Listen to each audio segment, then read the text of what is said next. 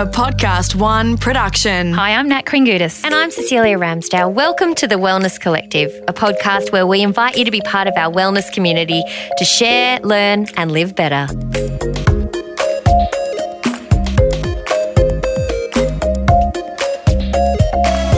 Hi, Nat. Hello, Cecilia. Welcome to another episode of the Wellness Collective. Yes, we are here today. 2020 is shaping up to be a bit different, isn't it? Well, here's the thing. If you're talking about in terms of the topics that we're covering, is that where we're going in this conversation? Yes.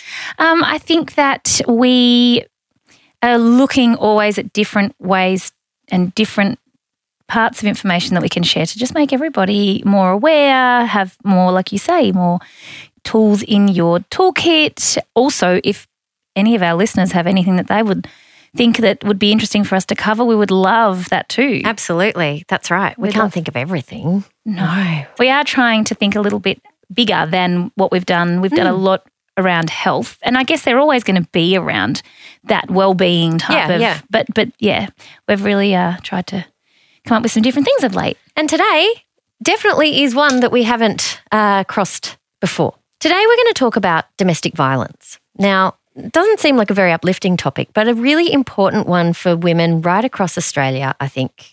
Right. And from all walks of life. How did we come up? We were talking about it and I don't know how it came up. I don't remember. Well, I think unless you have your head under a rock, you probably have been aware of the amount of times there have been stories in the news over the last 12 months of women who have suffered violence at the hand of their partners.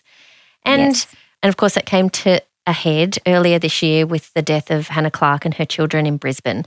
And it's funny how things happen and they just shake the foundation of society that you live in. Like other things happen and they just wash over. Depends on what else is happening in the news perhaps, or what that person looked like, or they didn't resonate enough with the audience at the time. Or maybe there was a big footy match, whatever. Sometimes things don't really cut through, but that incident really shook people, I think. And so today we're going to talk to somebody who works with women who have suffered domestic violence to give us a little bit of an insight of what that whole world is like, what domestic violence actually is. I think it's very easy to kind of paint a picture of what it is, but maybe it's broader than what we think, and to cover off some of our kind of questions and issues around it. Mm-hmm. Hello, my name is Tanya Smith and I am the manager, a shelter manager here at Parramatta Women's Shelter. Getting back to the basics about domestic violence. Now, I saw a statistic that in 2015, Australian police were dealing with a domestic violence matter every 2 minutes. Yeah. It's just horrifying when you actually look at it like that. I mean, and maybe it's because the definition of domestic violence is broader, as I said in the beginning. Can you talk us through what you believe domestic violence actually is? Sure. Look, it is a spectrum of behaviours, and there's a range of coercive behaviours as well as the more obvious physical, verbal abuse that goes along with domestic violence. But it can really happen, it can really start out being quite insidious. And I'll talk in gendered language because most people who experience domestic violence are women, and most of the time that is perpetrated upon them by a male. Not to say that men can't be victims of domestic violence, and yes, they are. Most of the time, however, that's in a context of maybe family violence or the violence being perpetrated by another man as well. Look, there's a range of behaviours that are really often difficult to identify, like what is this happening to me?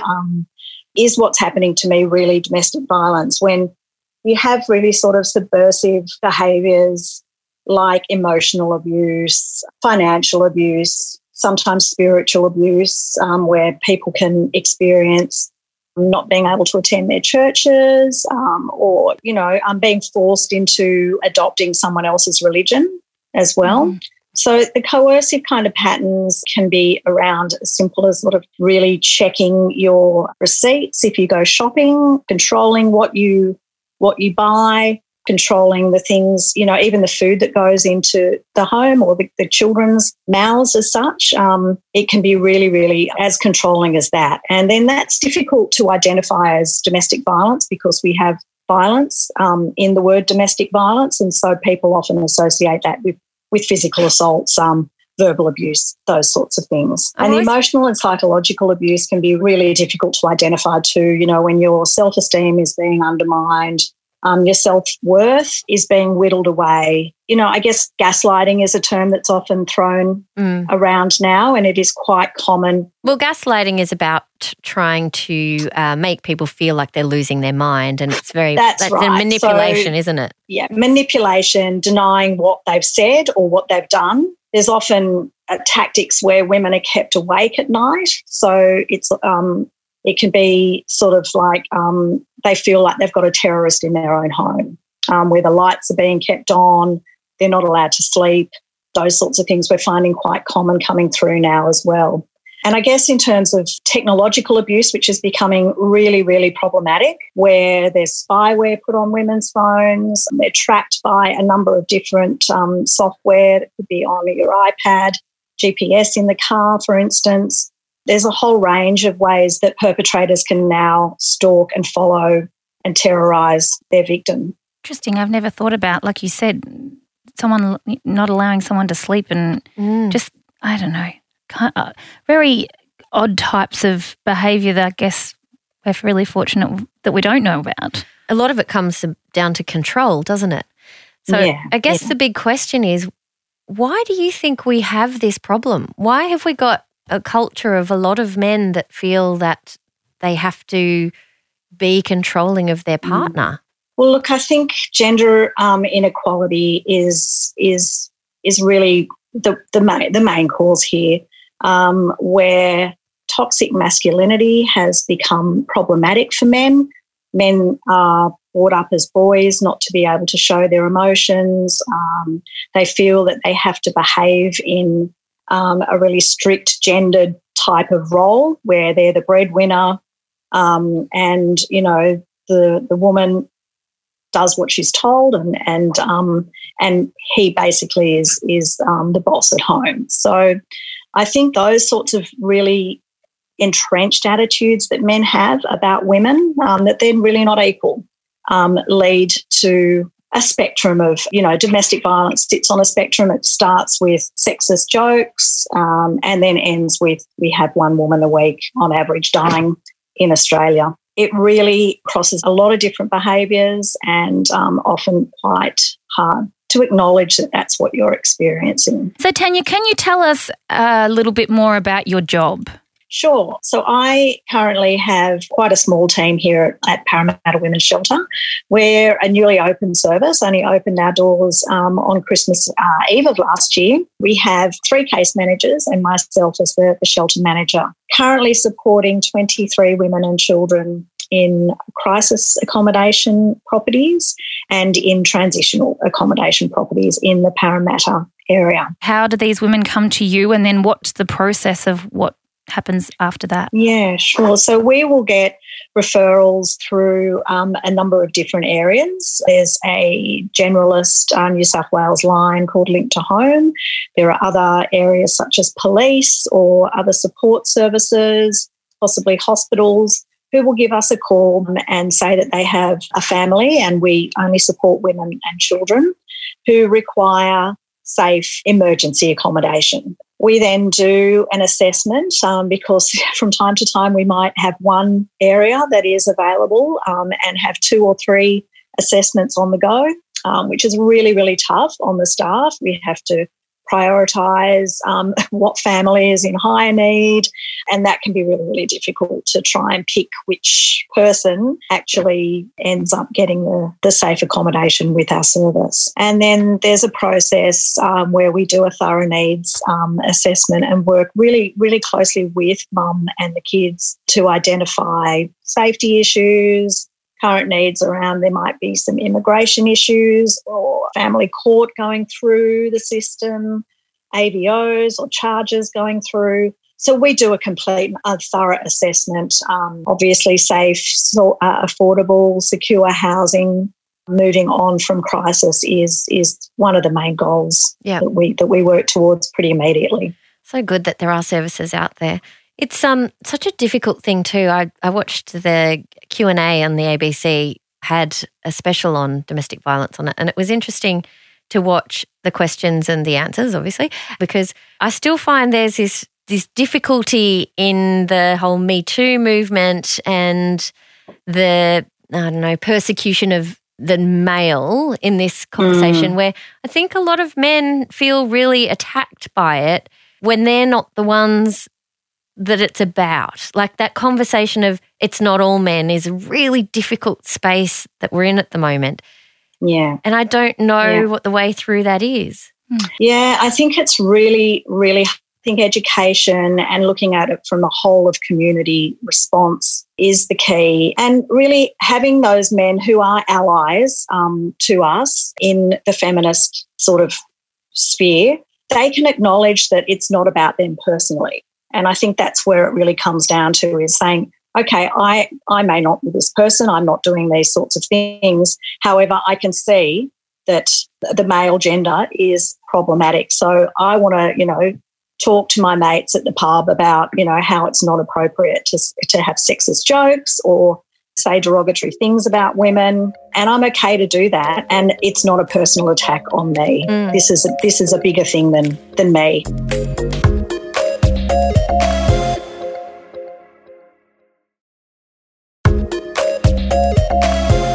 Somewhere that one of the outcomes of the bushfires just recently here in Australia was expected to spike domestic violence cases, and I was really perplexed and taken back by that because I don't understand why. I'm hoping that maybe you can help us understand a little bit more about that.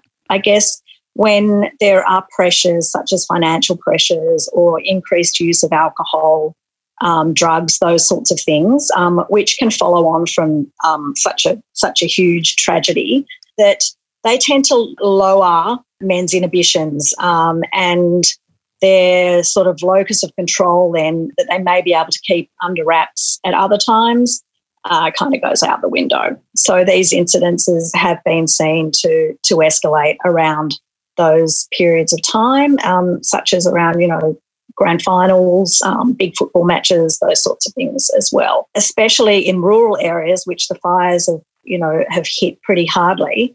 The services are not available for women and children out there. We have there's more funding, I guess, directed into the bigger cities. So that can add an extra layer of complexity when women are trying to seek help and try and leave a violent relationship or just get some support around what's happening for them. I guess, anything that's a heightened... Yeah, emotional arrangement. Yeah. So if you suspect that someone you know is subject to domestic violence, what are the best steps to take to help them? Yeah, I guess, look, believing what they're telling you. What happens if they're not telling you? Because I imagine that happens too. Yeah. Where you've got to try and work it out. Yeah, actually this is something that's recently that I've actually experienced, and it's been such a you kind of start to watch things in a different way that you probably did before, and then you've got to work out what is real and what isn't, and what are you like? Are you searching? Are you making this up? So how do you know? What are the signs? What do we look out for? It's really, really tricky when you see someone or you suspect someone that you love and or know is experiencing abuse or violence in their relationship. So I guess staying close and just offering them as much support as possible. Maybe speaking to a helpline yourself. Women can ring either 1-800-RESPECT or anyone can ring 1-800-RESPECT and get some information about how to support that person. In New South Wales, we have the Women's Domestic Violence Court Advocacy Service that has a 1-800-WDVCAS line. You can ring and speak to someone and say, hey, I suspect this is happening for my friend or for my sister. This is what's going on. They can talk you through what you're experiencing and where to go for support in your local area. We've had my dad on the show before. My dad's a child protection officer, and I did ring him and ask for some advice because I was like, this is out of my depth.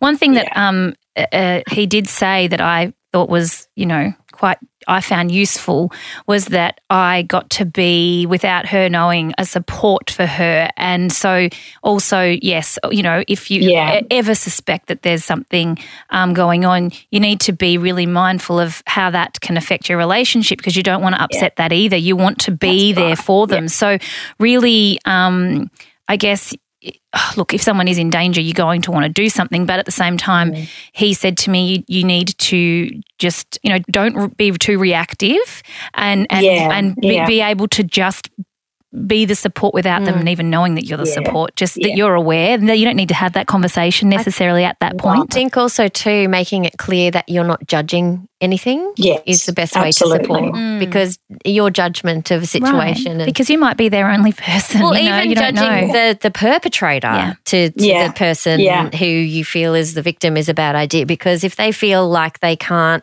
confide in you without that judgment, I think you're not in a great place. Yeah, look, it is really, really tricky, but just staying there and hanging in there, because it can, you know, there can be all sorts of complexities around those issues, as you said, with the perpetrator, you know, how the nature of domestic violence relationships are. You know, women will come into them and leave, come back sometimes.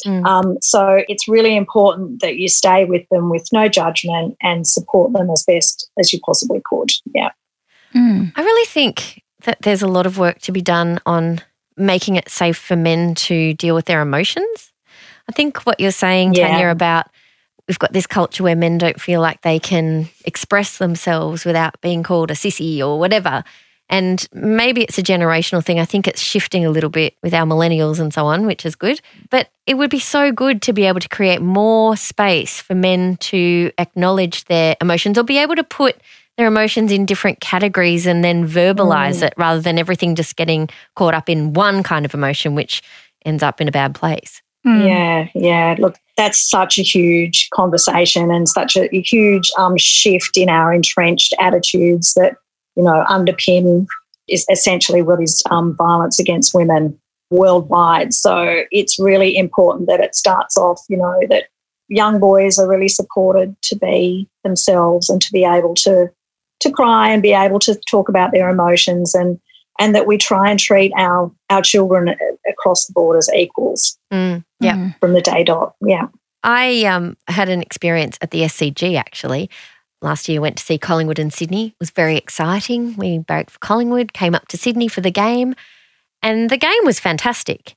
The event was ruined by the fact that there was a group of young men that were probably in their early 30s that came to the footy. I think there was about 4 or 5 of them, and their main goal was to be as loud and obnoxious and rude to as many people as possible. And anybody that stood up to them and said, "Mate, there's kids here. Your behaviour is inappropriate," they just attacked every single one of them. And it was exactly like when I was talking to my husband the other night through the Q&A stuff, I said, those are the guys. They're the ones. They felt entitled to come into a public space and throw their weight around. And their girlfriends were sitting there and they were horrified. One of them got thrown out by the police and the girlfriend just sat there by herself on her phone. Oh, gosh, you can imagine like how that's going on at home. You know? I know, but it's terrifying for people to experience that. It really is. You know, you see, you know, I guess as well now, everyone's got phones and they have cameras on them. You know, just recently what's been happening with the private schools down in Victoria. You know, as I said before, this whole culture of toxic masculinity is really problematic for the whole of society. Definitely. Yes, well, okay. Well, I'm glad we got to have a chat about it today. Before we let you go, how difficult is it for women to find accommodation like yours? Yeah, look, that it is in our area alone, so in the Parramatta area, in the last, on average per year, 172 women and children are unable to access crisis accommodation just in our area alone.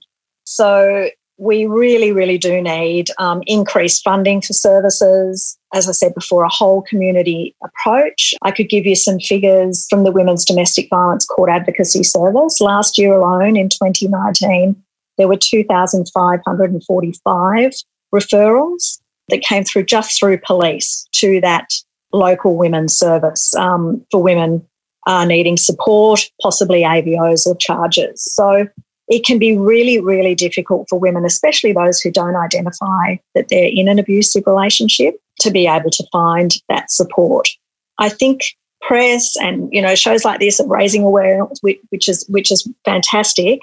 But, you know, we really do need a bit more of an approach in terms of getting out the information through schools, education programs, where to get help. You know, you can Google domestic violence in your local area and things will come up that you can find. But, you know, as we discussed before, the 1-800-RESPECT number is fantastic. There are qualified counsellors there 24/7 that can talk to you and put you in touch with your local service. And hopefully, you know, you can reach some support. Yeah. Well, thanks so much, Tanya. As you say, I think the more we can just kind of open the conversation and remove the sort of shame around it, or the confusion, or the hopelessness of not knowing where to begin if you find yourself in a situation like that, is the best we can sort of do with our voices.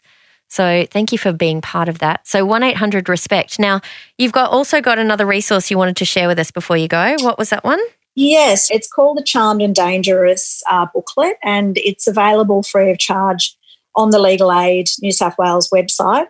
Has some incredible information in there, and also I think, you know, from a woman's perspective who is going through these really, really tough times, this resource has been their first kind of light bulb moment. Yeah. Wow, that's happening to me. Thank you so much for taking the time to talk with us. We can't wait to share this episode with our audience. I think domestic violence is something that, you know, it's difficult, but we really want to it's reality, and we really want to start to just help create awareness and talk about it more. Okay, thanks so much for having me. Thank you.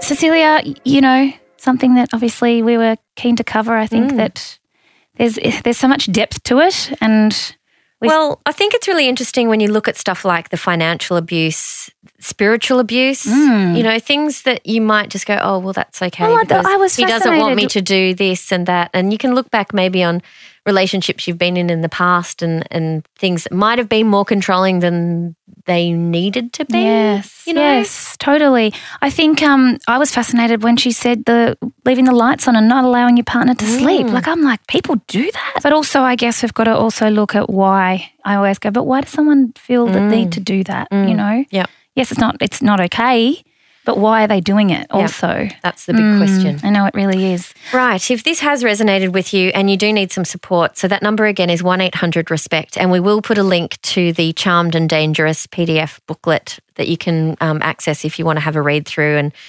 and reach out for some help and keep an eye on your sisters. That's absolutely what I say. If you suspect that somebody is, you know, a victim to domestic violence, then, you know, like we said, just stay close, stay nearby.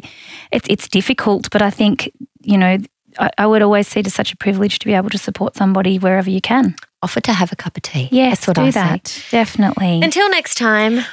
Before we do go, we do love a rating. Absolutely. And a share. And this one's especially good for sharing because we need to get the word out. Just don't share it publicly. Just maybe a DM. Oh, yeah, yeah. You know, like, yep. Well, because we can get, you know, excited, and then I find that a lot in my things that I share. People tag people and I'm like, ooh, I don't know that they want to be tagged in about their infertility or, you know. I don't know if they want to know about mushrooms. Right. Right. Exactly. Yeah. So, we would love for you to share it, and of course, please leave us a review. Please do. We're excited about those. It really is a great way for us to get our message out further, and we really appreciate your help in making that happen. So until next time, we are the Wellness Collective. We are the Wellness Collective, and we look forward to gracing your ears next time.